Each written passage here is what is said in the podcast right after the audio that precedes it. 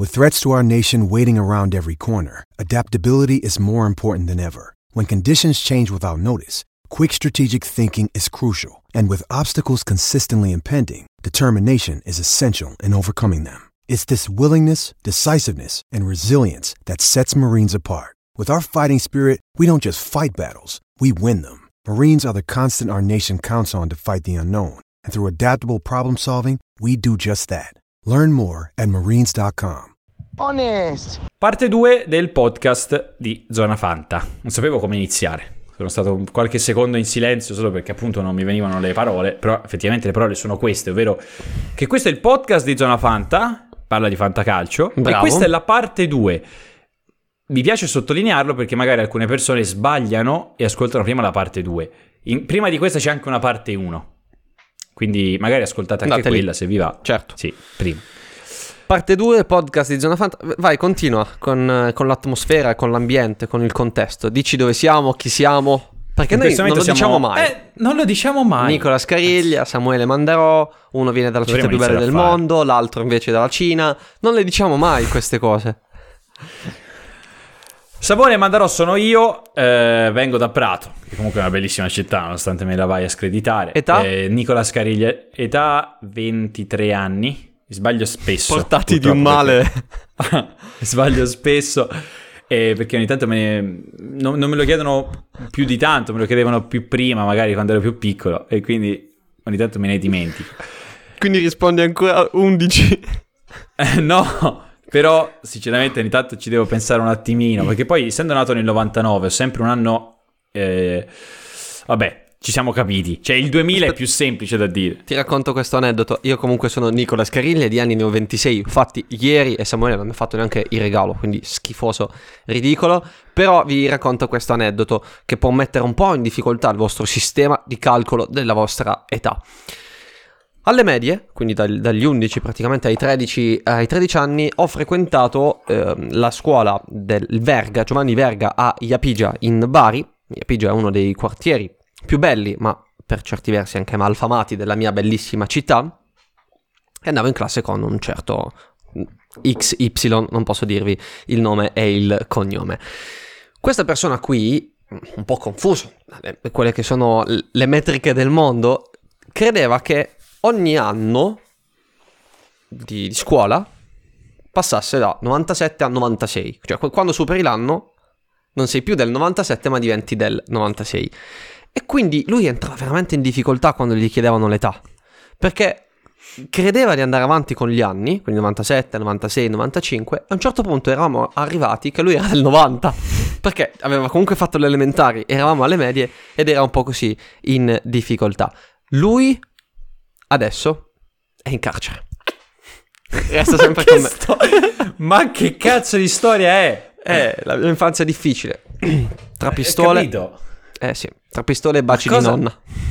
Ma che storia è? Vabbè, ah, andiamo, to- andiamo dalle tue parti, in Puglia, però non è tutta così, eh, cazzo, cioè non è che No, no, no, no, perché i poi c'è problemi gli tuoi, c'è gli apigia alta, non suoi, parte bella di non del ragazzo, i problemi San tuoi. Marco. Lecce Torino. Va bene, possiamo tornare al calcio giocato. Partitaso, sì, Lecce Torino. Perché il Lecce in questo campionato, anzi in quest'anno, ecco mi sono già spoilerato la- l'aneddoto che volevo dire. Vabbè, comunque sia, il Lecce quest'anno ha subito tre gol solo una volta. Ah, E non è male. No, non è certo. male comunque Certo. per una neopromossa, è tanta roba. Ma non li ha presi in Serie A. Ne ha presi tre dal Cittadella alla prima partita stagionale quando ha perso in Coppa Italia ad agosto. Ma lì l'ho Poi da lì apposta. Baroni... Eh, è lì che cosa ha detto i Baroni? Ha detto "Ah, se prendete di nuovo tre gol vi faccio picchiare tutti da Baschirotto. e giustamente i compagni hanno detto e chi picchia Baschirotto? E banda. Baroni ha detto Baschirotto si deve autopicchiare. Quindi eh, tutto questo, diciamo, ha fatto sì che il Lecce decidesse di non prendere più tre gol. Io non li ha presi neanche contro l'Inter. Speravo che lo caso. potesse picchiare a banda, un po' come mm, Riff Possibile. con eh, il, nemico di Tensing in Dragon Ball, fare Addio Tensing! e farsi autoesplodere. È vero, però, però c'è da dire che Band è bello compatto. Secondo me, insomma, non è. Vabbè, comunque sì. Io Banda, secondo me, non puoi farlo cadere. Se tu lo spingi... impossibile, impossibile. Lui cade e si rimette subito Ci in sta, verticale, come quel- que- quei gonfiabili. mai dare sconsigliati nel Lecce, chi sono io per farlo, solo consigliati due in particolare. Il primo è Falcone, per questo motivo, perché semplicemente non potrà mai prendere più di, tre, più di due gol, quindi comunque sì. vada. E per chi ha tre portieri di fascia media è un buon nome. Strefezza il secondo ovviamente, ehm, facendo le storie per Zona Fanta su, su, Instagram ho un po' guardato il tabellone che come dicevi nella parte 1 adesso è gratuito per tutti, quindi se volete diventare dei veri professionisti del fantacalcio spegnete subito questo podcast in cui diciamo un sacco di sciocchezze e andiamo a vedere il tabellone, andate a vedere il tabellone statistico di Fantagot, no ovviamente restate, potete fare due cose insieme, ascoltarci eh dai, sì. e guardarlo. Lui, cioè Strefezza, Ciurria e Candreva sono i centrocampisti più completi, possiamo chiamarli così. Sono gli unici che su Fantagotta hanno un valore superiore al 65 in attaccare l'area, in finalizzazione, in abilità nei passaggi chiave, in precisione nei cross e in stirare le magliette. Ah, sono fortissimi. Pensavo avessi sbagliato e tirare in porta volevi dire, invece hai detto stirare. Quindi no, no, st- sono bravi anche a stirare le magliette. Quindi sono dei centrocampisti molto completi. Io Strefezza lo consiglio.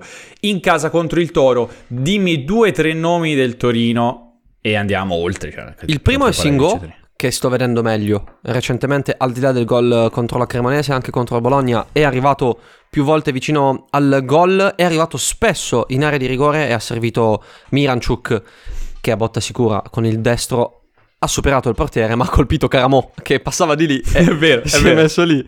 E Miranchuk non ha reagito perché Miranchuk comunque è una persona calma eh, si vede sì. che è una persona calma ha reagito guardando le, ma- le proprie mani prima e poi mettendosele in faccia mentre Caramò era un po' lì incredulo proposito di Caramo, grande gol di Caramo e questo sempre per dire a Radonic, mannaggia a te ti bastava seguire Juric, perché Caramo era un giocatore finito a 22 anni, invece no, con Juric piano piano sta emergendo.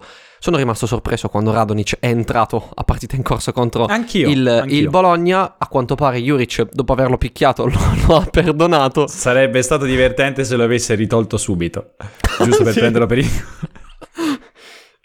Ma nello stesso minuto. Sì, sì, sì. Preparava doppio due cambi. cambio. Doppio cambio, sì.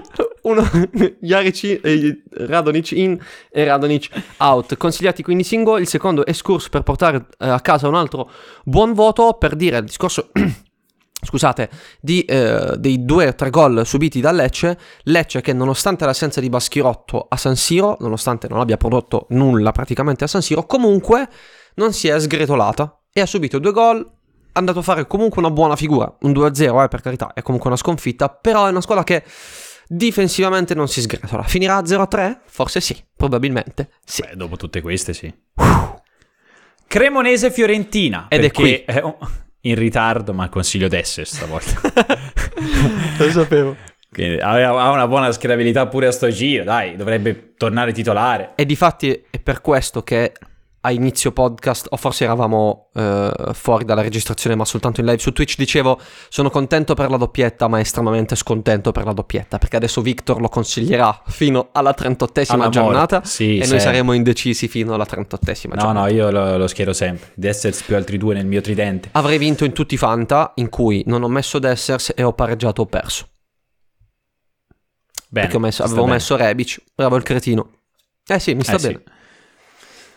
Uh, altro nome Valeri, schierabile come sempre, 11 cross contro il Sassuolo. No, beh, sono troppi, basta. Solo lui. Primo nella Cremonese per tocchi nella tre quarti offensiva, secondo per tocchi in aria. Dall'altra parte invece dico fuori Sernicola, perché Biraghi fa veramente troppe cose, eh? cioè troppo attivo, troppo. A volte poi pu- puoi giocare Terzic che, se, se sta bene, che adesso no, non ricordo, era, era, mezzo infortunato, però a prescindere da quella parte si fanno troppe cose, perciò per un Sernicola diciamo, si può andare in... No, Terzic non c'è, è indisponibile, giocherà Biraki, però ancora peggio. Parliamo di carne secchi, che contro il Sassuolo ha fatto veramente di tutto. Un assist, tre gol subiti, il primo non si è capito se era parabile o meno, perché Laurenti ha tirato una sassata centrale. Però era centrale, Secchi...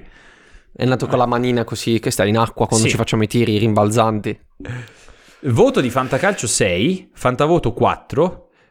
In questi casi, eh secondo sì. me, le pagelle statistiche di Fantagot sono opportune. 5.60 carne secchi. Effettivamente fa il portiere, nel senso, se becca, diciamo, questi gol, se poi fa un bellissimo rilancio e fa un assist, ok, va bene, se, dal mio punto di vista, e quindi totalmente soggettivo, è più giusto il 5,60. Comunque, eh, Quindi tu dai un punto di vista soggettivo su un dato oggettivo. Sull'oggettività, pazzesco. L'essere umano è veramente così. Arrogante. Umano. Fiorentina, che è difficile ovviamente perché gioca la conference. Gioca la conference e eh, qui eh, citiamo solo la classifica del Sivaspor che è quattordicesima in Turchia. Cacchio Fiorentina, andiamo a vincere questa Conference League. Ma veramente, Fiorentina e Lazio, proviamo a, vincere, a vincerla perché soltanto Villarreal e West Ham, Villarreal sesto in Liga e West Ham però eh, sedicesimo in Premier League, possono dare qualche problema in più. Dobbiamo andare a vincerla sta conference, dai, è una coppa in cui ci possiamo divertire. Ma che cos'è che ha detto l'allenatore del Sivaspor l'altra volta? Non, non in questa conferenza stampa, ha detto Me lo che son sono una perso. squadra... Eh, la ricerco. Ricercala La nel frattempo.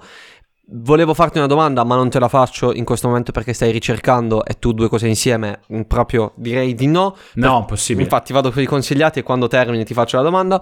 Consigliati Dodò. Ricominciamo a dire Dodò, ma l'avete svincolato tutti giustamente all'asta di riparazione. Vi dico buonaventura e vi dico che comunque il tridente della Fiorentina è un buon tridente da schierare contro una Cremonese che dà segnali di presenza, ma poi è lì al novantesimo che cade anche sul campo del, del Sassuolo. Una squadra che ci crede e Ballardini ci crede ancora, però insomma bisogna anche fare punti. Eh, Samuele Mandarò, posso farle una domanda? Sì, vai, vai, tanto non lo ritrovo, però probabilmente Ok. è molto... Cioè, ci è andato molto C'è andato pomposo pesante, la c'è andato pesante tipo Sì. l'allenatore del Nantes contro la Juventus che ha detto se, non- se la Juve non batte il Nantes è ridicola, una cosa di questo tipo. No, forse non così tanto. Certo che se vuoi motivare i tuoi ragazzi e dici se loro non ci battono sono ridicoli, lo hai fatto sicuramente nel modo migliore. Domanda, è la Fiorentina la squadra che in questo, questo triennio di podcast e quindi di analisi fantacalcistiche ci ha messo più in difficoltà? L'Atalanta, sempre Ah, l'Atalanta. sempre l'Atalanta. Ma- Di- ma solo dimentico, per- dimentico, ma è Se- vero. Sempre e costantemente l'Atalanta, ma per ovvi motivi. E soprattutto, cu- cu- ti ricordi quando ha messo Malinowski, che era fuori da tutti i radar? Cioè, era scomparso, fa, en- cioè, mette titolare e fa gol. Era neanche indisponibile, era fuori squadra. Entra, fa gol. Ma Poi lo- quest'anno? Lo, vendono. Sì, quest'anno, quest'anno. inizio anno. Poi lo vendono. E, e fa gol col Milan. Non mi ricordo. Però mi sembra una classica sassata Ah, da centrocampo. per non parlare Boga, di, cioè di Boga era riemerso dal, dal nulla, in- in- inutilizzato per 15 partite. Va bene, in effetti sì, pensandoci è l'Atalanta. Cosa abbiamo dopo Cremonese e Fiorentina? Quindi i consigli ve li ripeto, Dodò, Jack e poi il tridente. Abbiamo Verona Monza. Sì, perché questa leggetevi forte è molto importante per il fantacalcio. Zaffaroni ha detto: Ebbene sì, Gaic e Lasagna possono giocare insieme. Io non Ecco- so perché io mi ecco. sento più tranquillo. Qui, qui le, cose cam- qui le cose cambiano. Eh, oh, mi tremano Voglio le essere ginocchia. cinico. Voglio essere cinico e andare direttamente sui consigliati. Eh, il primo è ovviamente Doig. Solo 4 difensori hanno un valore superiore a 60 sia in attaccare l'area che in finalizzazione. Indovina chi c'è tra questi? Dumfries? Doig. Doig. E poi gli altri no, non li ho segnati. Cioè, no, Dumfries c'è Mele. Dumfries Vabbè, c'era? non è che. cap- eh, non mi ricordo, ho segnato Doig, gli altri non me li sono scritti. Ok, però se dici 4, almeno ricordateli, scriviteli. Hai ragione. Eh, uno sono sicuro sia Mele, gli altri li trovate sul tabellone statistico. Basta andare nel link in descrizione. Ne sei uscito bene. Vabbè, mentre invece un po' meno faraoni anche per quanto riguarda le schierabilità di Fantagot. Poi dalla sua parte c'è Carlos Augusto, che abbiamo detto non segna più, però comunque sia è un ottimo giocatore. Duda poteva stare fuori, ma è tornato, perlomeno secondo le ultime notizie dovrebbe farcela. Comunque sia, non fa parte dei consigliati. C'è sicuramente di meglio. È lì che si piazza in mediana, a volte si inserisce, a volte tira. Secondo me è un buonissimo giocatore. Siamo tutti d'accordo sul dire che comunque sia, sono, c'è di meglio. Tipo, eh, fantacalcisticamente Kvaratskhelia è meglio. Si può dire. Tu che ti credi E- tanto, sai Dimmi. dirmi chi è Oliver Abildgard? È, un- è il nome di un... che è Braff? No, no. Chi è? Chi è? Chi è? Cioè, anche tu non hai... Eh, in È un giocatore de- del Verona. Lo vedo ogni tanto perché è il primo che appare eh, in ordine alfabetico. Anche tu ti sei perso questo trasferimento di gennaio? Il Verona ha comprato questo giocatore quanto classe pare. 96 dal Celtic. Ha giocato anche quattro volte, ma è entrato sempre negli ultimi minuti. Quindi, se hai visto il Verona, e da buon match analyst quale sei, hai visto solo il primo tempo perché nel secondo è solo un casino.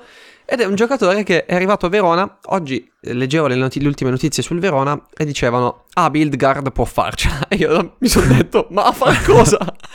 Chi è? Cosa vuole fare questo? Ma perché io tanto lo- già lo so che la prossima settimana, a parte no perché, eh sì, la prossima settimana potrebbe toccare a te il Verona e consiglierai Abdelgard, sicuro. Lo, lo guarderai bene per tutta la partita, magari gioca 5 minuti ma li fa bene. E allora qui mi sorge la mia solita domanda da super nazionalista. Ma perché Abildgard come quinto centrocampista centrale e non uno della primavera, un 2004, un 2005 che lo metti lì a ma l'hai lavorare mai visto quelli- giocare Abdelgard? No, ma non ho Ma nulla magari è fortissimo, ha solo bisogno di tempo. che tu hai detto male tre volte già. È Abild, non Abdil. Abild, Abildgard. Comunque, io ho il Monza in questa giornata. Sì, se mi permetti l'ultimo nome è Lasovic. Ah, beh, come al solito. E va fatto, va fatto. Va fatto un altro nome di un giocatore che come Lazovic è bravissimo a registrare expected assist ed è altissimo in questa voce. Sai chi è? È del. Monza? No, è un uomo che si sente Maxi Morales ma è intrappolato nel corpo di Alcogan. Chi è? Chi è il... Petagna. È Petagna, sì. Eh, Alcogan, per chi non se lo ricorda, è un wrestler. Se da piccoli o da eh, adolescenti non avete visto la WWE, recuperate tutto per piacere perché nella amicizia tra Eddie Guerrero e Rey Mysterio c'è tutto ciò che un essere umano deve vedere per poter provare poi empatia. Poi c'è stato... Non ho mai visto.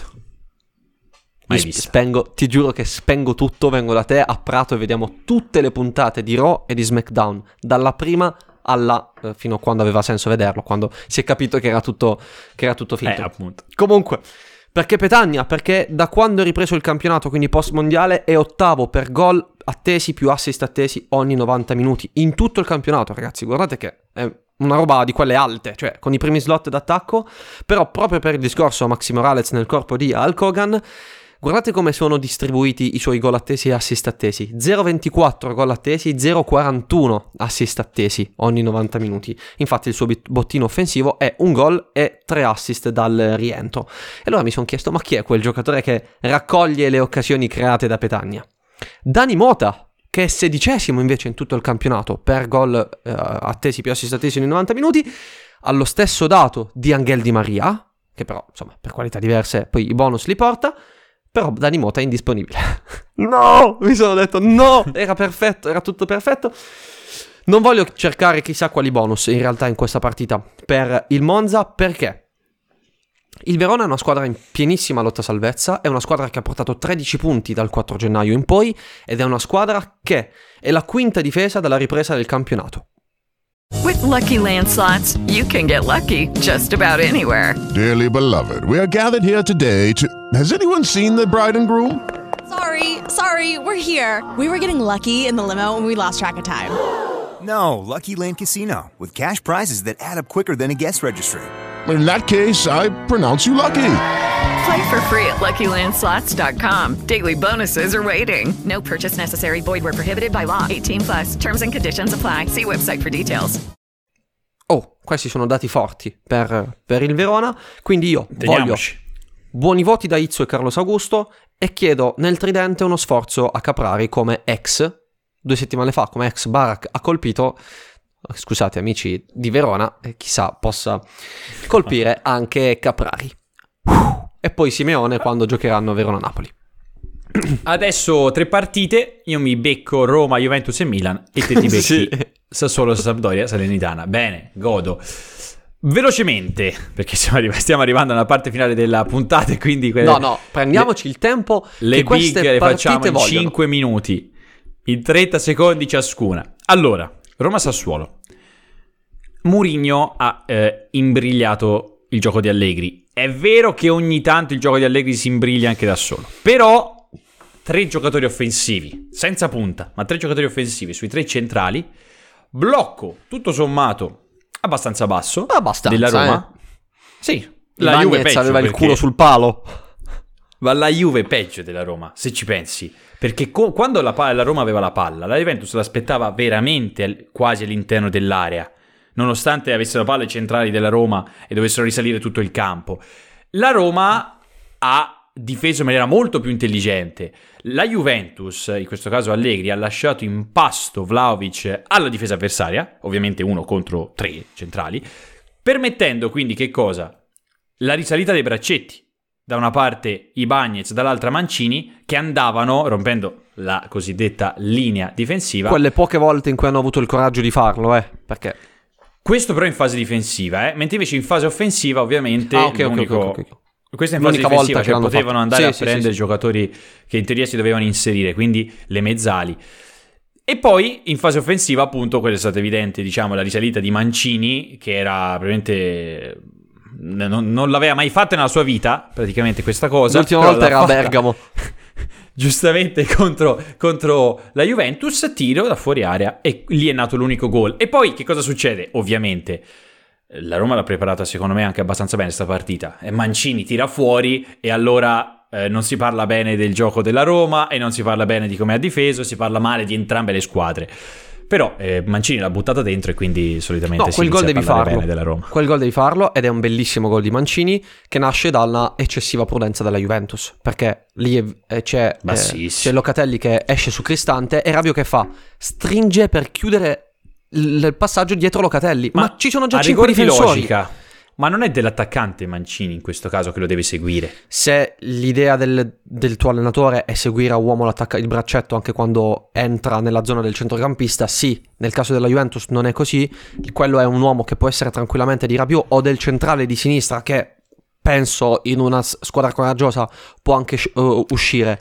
Mi dispiace un sacco quando vedo i, i campioni della Juventus in queste condizioni, perché? Perché il palo di Rabiot nasce da una estrema fluidità posizionale. Locatelli fa l'ala destra in quell'azione. Rabiot parte alla sinistra. Chi fa il costruttore 3 più 1? Quadrado al centro. Che dà palla a Danilo che fa il cross a Rabiot e Rabiot prende il palo. C'è una squadra che termina la partita con in campo Di Maria, Chiesa, Vlaovic, Pogba, Danilo, Quadrado, che vince la Champions con quei giocatori se dai una determinata impronta. Sì, sì. Mi dispiace perché noi potremmo vedere un'enorme bellezza in Serie A. E no, qua non è contro Allegri, eh, no, no, non è quello. È un- soltanto un dispiacere mio per quello che potrebbe essere eh, questa, questa squadra. Però stavamo parlando di Roma, mannaggia a noi. Perché, proprio perché siamo innamorati da quello che ci possono dare questi calciatori, finiamo, finiamo a quello. Quindi Roma. Consigliati contro il Sassuolo perché eh, non è che siano stati molto costanti, non lo sono stati per niente. Ebram e Pellegrini però in questa partita si mettono, Pellegrini non segna da nove gare, ma questa volta ovviamente Fa non gol. si può mettere secondo me in discussione, non si può mettere in discussione in casa contro il Sassuolo, ovviamente di Bala. Non si possono non mettere a sto punto i tre centrali, ma lo stiamo facendo da tanto, li stiamo mettendo praticamente sempre. Dentro anche Spinazzola, se c'è un giocatore, nonostante la partita favorevole, che tira magari un pelino indietro è Vainaldum, perché lo tira indietro Murigno stesso, nel senso che non ci sarà Cristante e quindi giocherà in mediana al fianco di Matic, quindi ci può essere di meglio. A centrocampo Sassuolo che ritrova Mimo Berardi, aveva già un ottimo Loriente, quindi sono due armi interessanti. Allora, sono tre armi interessanti. Sono loro due, i due primi slot del Sassuolo. Ricordo, eh, Lorientè in questo momento è il decimo attaccante per Fantamedia. Quindi Lorientè praticamente meglio di Dujan Vlaovic. Per quello che è successo fin qui. Voti e bonus parlando. Ma io non solo, non direi solo, solo questo. Però la Roma ha concesso soltanto 16 XG in 25 partite di campionato. Sono pochissimi. Ed è qui secondo me il vero ottimo lavoro di Mourinho. Offensivamente non si dovrebbe puntare sul Sassuolo, che però ha questi tre primi slot, che sono Frattesi, Berardi e Lorientè, e Frattesi per me è il prototipo di centrocampista che può far male alla Roma. Perché? Perché è mobile, è dinamico, è verticale nel proprio gioco ed è ottimo nelle conduzioni palla al piede anche come resistenza fisica, quando poi tutti quei, quei giocatori ti vengono, ti vengono addosso. Sono tre nomi che secondo me, anche rischiando un po', essendo un po' coraggiosi, contro la Roma, a Roma, in casa la Roma, se non sbaglio, ha subito 5 gol in tutto il campionato, si possono schierare. Allora, c'è qualcuno che di là, non è Merlino, che però è raffreddato. Tra l'altro è mia nonna di là che ha starnutito, mia nonna che nel pre-podcast, quindi a pranzo in sostanza, di fronte a una buonissima pizza di carne, vede questa pubblicità della Mont Blanc, Mont Blanc che non ci paga per essere citata all'interno del nostro podcast, e fa, i madonna però, come si è ridotto male Bruce Willis, era Zidane.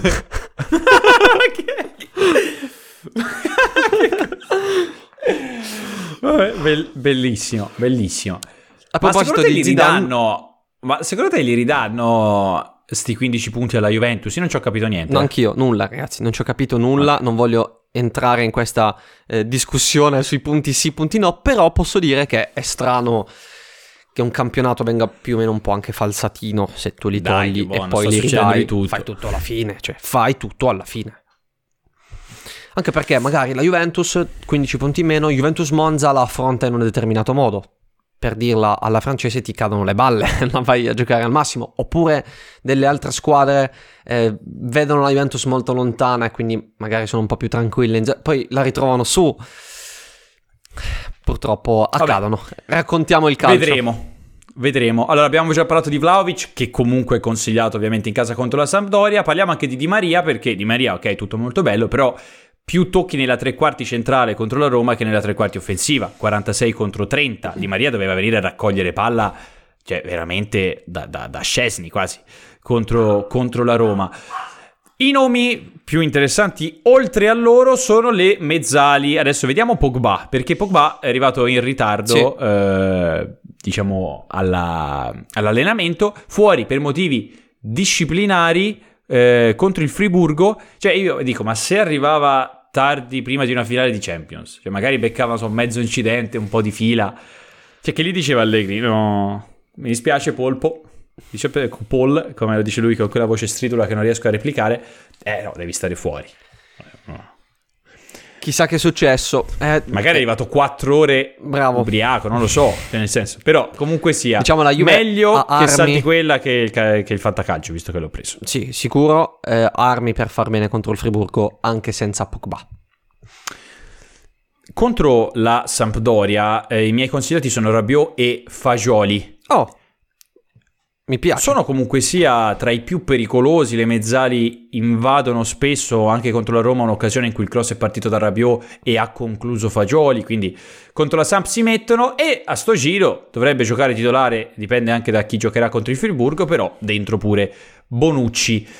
Passiamo dalla Juventus alla Sampdoria, con sta statistica particolare Fammi che ho letto.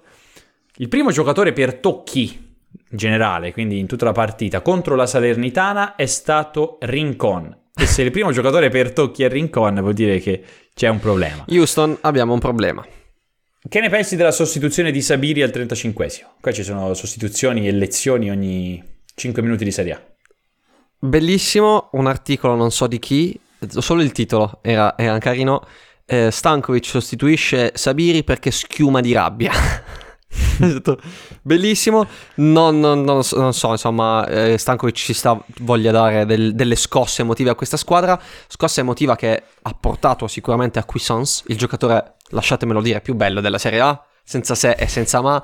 Cuisance raccoglie un rimpallo dopo un tiro del compagno, ruleta in area di rigore superando tutti quanti, tiro di sinistro attraversa, peccato fermato poi dal fuorigioco. Il gol di Michael Cuisance sta per arrivare, forse era Michael, però c'ha M-K-A-L con le due cose sopra la E. Sì, no. Michael.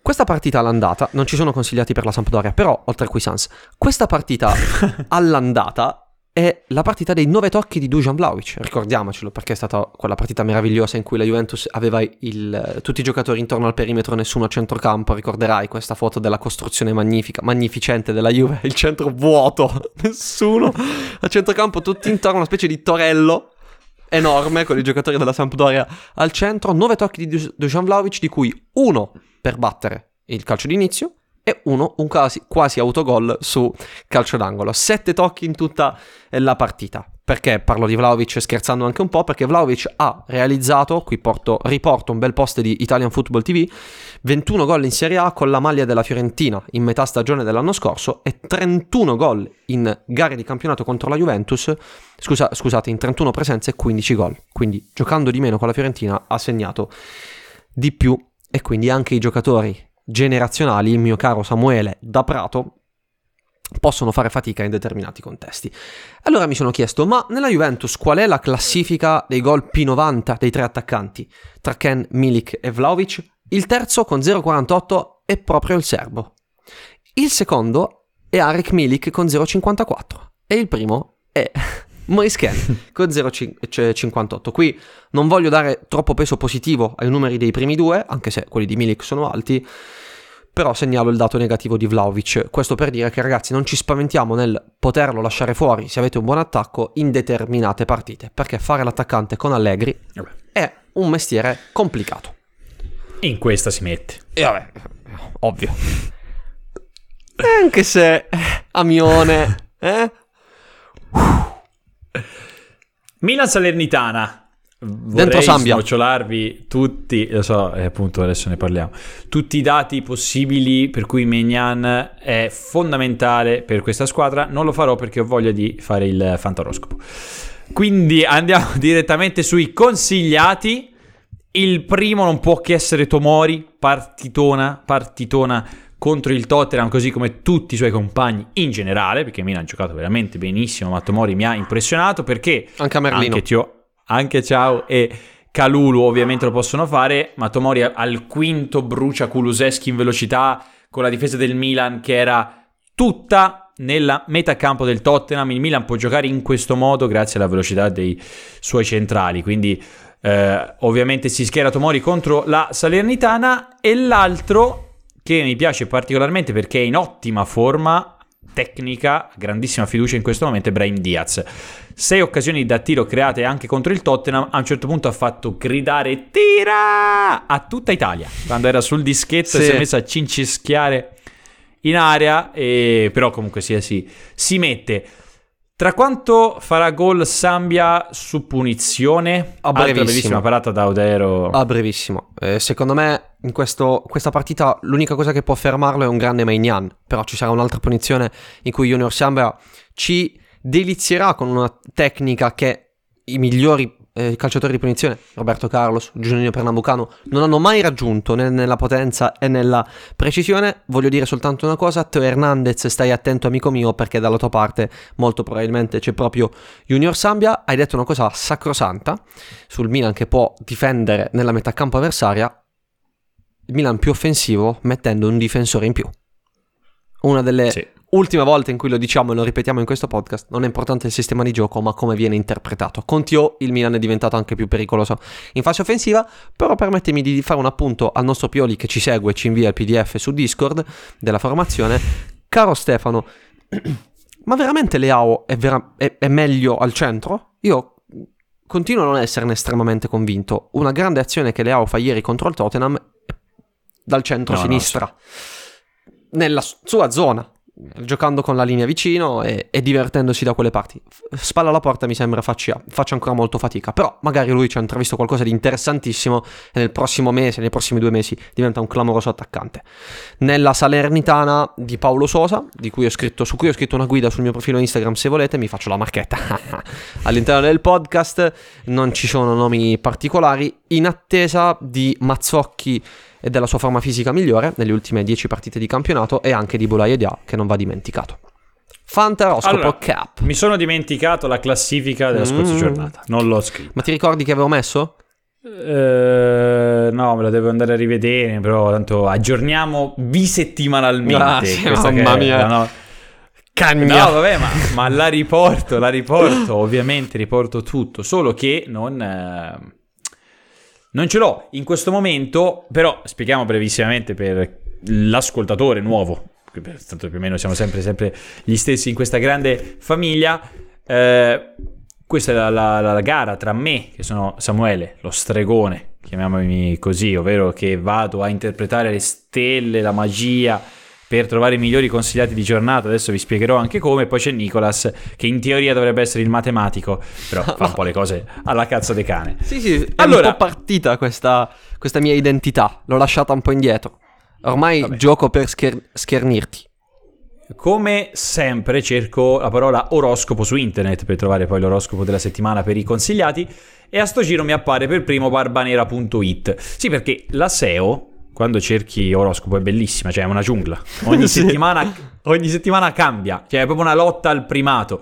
Comunque non ho letto l'oroscopo di Barbanera, con tutto il rispetto, ma ero pure in ritardo, e quindi ho, ho pensato, se Barbanera è uno che se ne intende di oroscopo, visto che mi è apparso per primo, magari con la sua influenza riesce a far segnare tutti i giocatori con la barba nera. Questo è Giusto. stato il mio pensiero. Però sono tanti. E quindi ne ho trovati, no, ne ho trovati tre, quelli con la barba, una, una bella e curata barba nera. Ok, curato. Il primo è ovviamente Olivier Giroud, che è pure Molto ambassador di, eh, leggevo, Birdlizer, ok? Mhm. Birdlizer. Il, te- il secondo è Candreva, che comunque sia una discreta barba, anche lui, insomma. E il terzo è Kvaraschelia, anche se non è proprio curatissima quella di Kvara, eh. Ne hai zompato è anche- uno. È anche un, inci- un incitamento per, per Kvara per curarsi ancora di più quella barba che ha. E niente, è tutto da Samuele ci- il Barbiere. Ne hai, ne hai sbagliato uno, secondo me. Perché Jeremy Boga ha una bella barba curata. Ah, bravo! Vabbè, ormai ho detto Kvara. Ole- ok, anche Junior Sambia ha una bella barba curata e io chiaramente lo cito all'interno di questa meravigliosa rubrica. Il secondo è eh, Michael Cuisance e il terzo, ve lo vado subito a prendere, ah, il terzo è proprio Maxi Morales, il fracchito nel corpo di Hulk Hogan, ovvero Petagna. È stato un piacere Anche questo giovedì eh, tenervi compagnia. Speriamo che appunto vi piaccia questo podcast. Se vi è piaciuto, mettete le stelline, 5 stelle, ve lo dice sempre Nicola, questa volta lo faccio io. E come dice sempre Nick, giustamente potete mettere solo 5 stelle perché altrimenti vi veniamo a prendere. Sì, come faccio Anche con Merlino quando mi fa arrabbiare. E eh, ci becchiamo giovedì prossimo per un'altra puntata del podcast. Domani siamo in live alle 15 su Twitch per rispondere ai vostri dubbi di giornata sul Fantacalcio. Ovviamente in descrizione trovate eh, il link per accedere a Fantagot, la nostra piattaforma con l'algoritmo per la formazione, l'algoritmo per gli scambi, il tabellone statistico per saperne più di tutti, più di vostri amici, più dei vostri di noi. nemici di Fantacalcio e anche più di noi sul Fantacalcio. E come sempre un felice saluto da Samuele Mandarò. E Cyril Dessers. With the Lucky Land slots, you can get lucky just about anywhere. This is your captain speaking. Uh, we've got clear runway and the weather's fine, but we're just going to circle up here a while and uh, get lucky. No, no, nothing like that. It's just these cash prizes add up quick. So I suggest you sit back, keep your tray table upright, and start getting lucky. Play for free at LuckyLandSlots.com. Are you feeling lucky? No purchase necessary. Void where prohibited by law. 18 plus terms and conditions apply. See website for details. Lucky Land Casino asking people what's the weirdest place you've gotten lucky? Lucky? In line at the deli, I guess? Aha, in my dentist's office. More than once, actually. Do I have to say? Yes, you do. In the car before my kids' PTA meeting. Really? Yes. Excuse me, what's the weirdest place you've gotten lucky? I never win and tell. Well, there you have it. You can get lucky anywhere playing at LuckyLandSlots.com. Play for free right now. Are you feeling lucky? No purchase necessary. Void where prohibited by law. 18 plus. Terms and conditions apply. See website for details.